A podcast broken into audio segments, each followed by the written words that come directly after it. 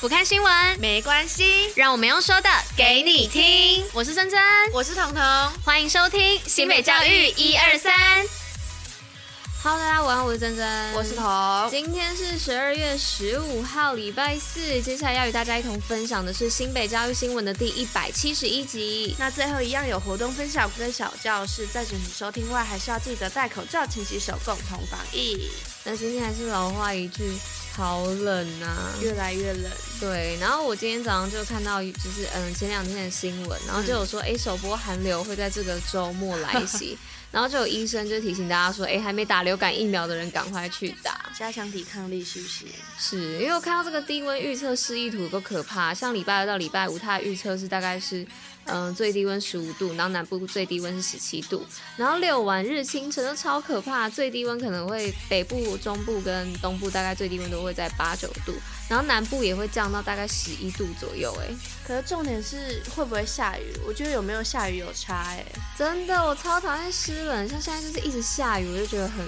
烦。对啊，这样的体感温度应该已经再更低一点，对啊，感觉就像十度那一种的，就很冷啊，冷到爆，然后就是有一个。那个急呃儿童急诊科的主任就有在脸书说，在二零一六年的时候，因为那时候霸王级寒流袭击台湾，oh. 然后之后 A B 型流感大爆发，所以不管是成人还是儿科的染病人数都暴增，而且现在又要过年了，所以其实大家就是要多多注意这个身体状况，才能好好过年。真的，不然你过年然后就是生病很痛苦什么的，然后又流感又要担心说哎传染给别人什么之类的，就是会有一些风险嘛。哦，哎，对啊，在我跟你分享一下，就是你也可以尝试看看，就是我的朋友说什么，冬天如果你洗冷水澡，你反而会越洗越热，然后你洗热水澡的话会越洗越冷。我不知道是不是真的，因为我也不敢尝试，所以我还是洗热水。对啊，可是我光那个冰水，我要除非我真的就是有的时候可能就是真的热水器忘记开，或是真的没有热水去外面什么的，我才会。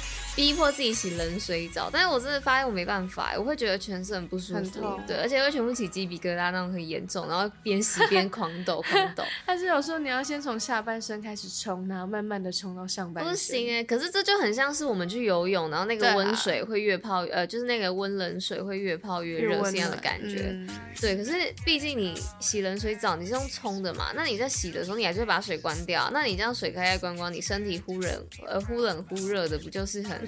不舒服，我不敢尝试。我也不敢，有人可以尝试，尝试完之后可以跟我们说。好，如果我尝试完再告诉我们。好啦，那就进入今天新闻的部分喽。Go go。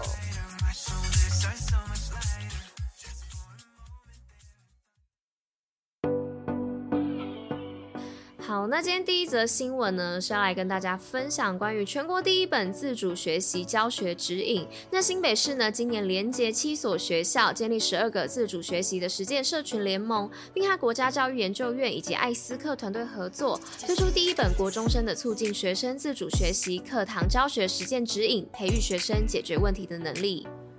好，那第二则呢是国际技能竞赛新北选手创佳绩，第四十六届全国技能竞赛的成绩日前揭晓，新北市的选手共夺得一银一铜的优胜好成绩，而这样的成果也呈现了新北市重视技职教育，同时也期望未来能继续培育更多的技职人才，带领他们找寻未来。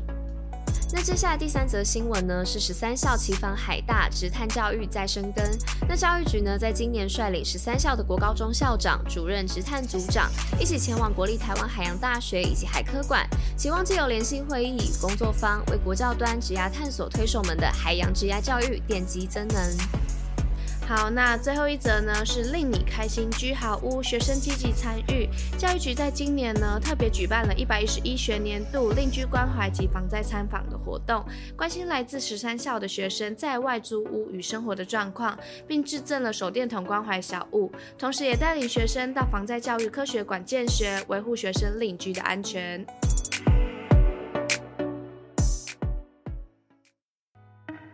新北活动报，好利在。好的，今天的活动报 VI 要来报什么呢？是淡水国小管乐团进军全国赛。那恭喜淡水国小的管乐团呢，在新北市一百一十一年度学生音乐比赛中的管乐合奏分组比赛当中夺得特优第一名的荣耀，并在未来呢将代表新北市参加全国的音乐比赛。也祝福呢他们在未来的全国比赛当中拿到好成绩，为自己的学习过程中增添亮眼的表现以及荣誉。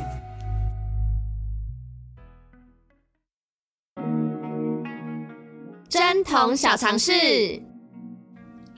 好，大家我是童，大家午安啊。那今天的小常识要来讲什么呢？要来讲的就是暴龙是放大版的鸡。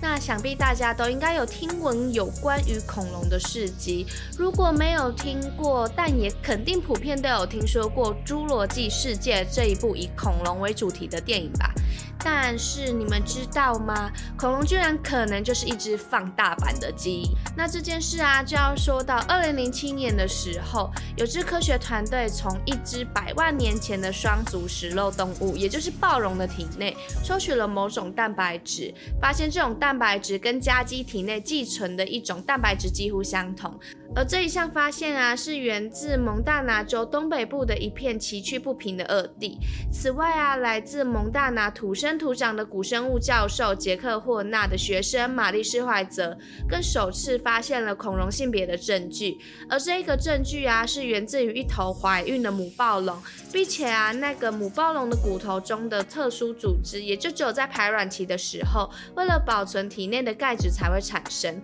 而后施怀泽啊，在取得恐龙碎片后就进行研究，因而得出了第一份的恐龙组织，并且借由他们的研究，我们也可以从逆演化，也就是反向演化中，更加了解恐龙跟家鸡等等的现代鸟类之间的关系。所以虽然我们都没有看过恐龙的真实样貌，但有可能鸡就是暴龙的一种。就如同暴龙可能就是放大版的鸡一样哦。那以上就是今天为大家介绍的放大版的鸡是暴龙的小尝试喽。那就像刚刚说的，以上就是今天为大家选播的内容。新北教育中心，我们明天见，大家拜拜，大家拜。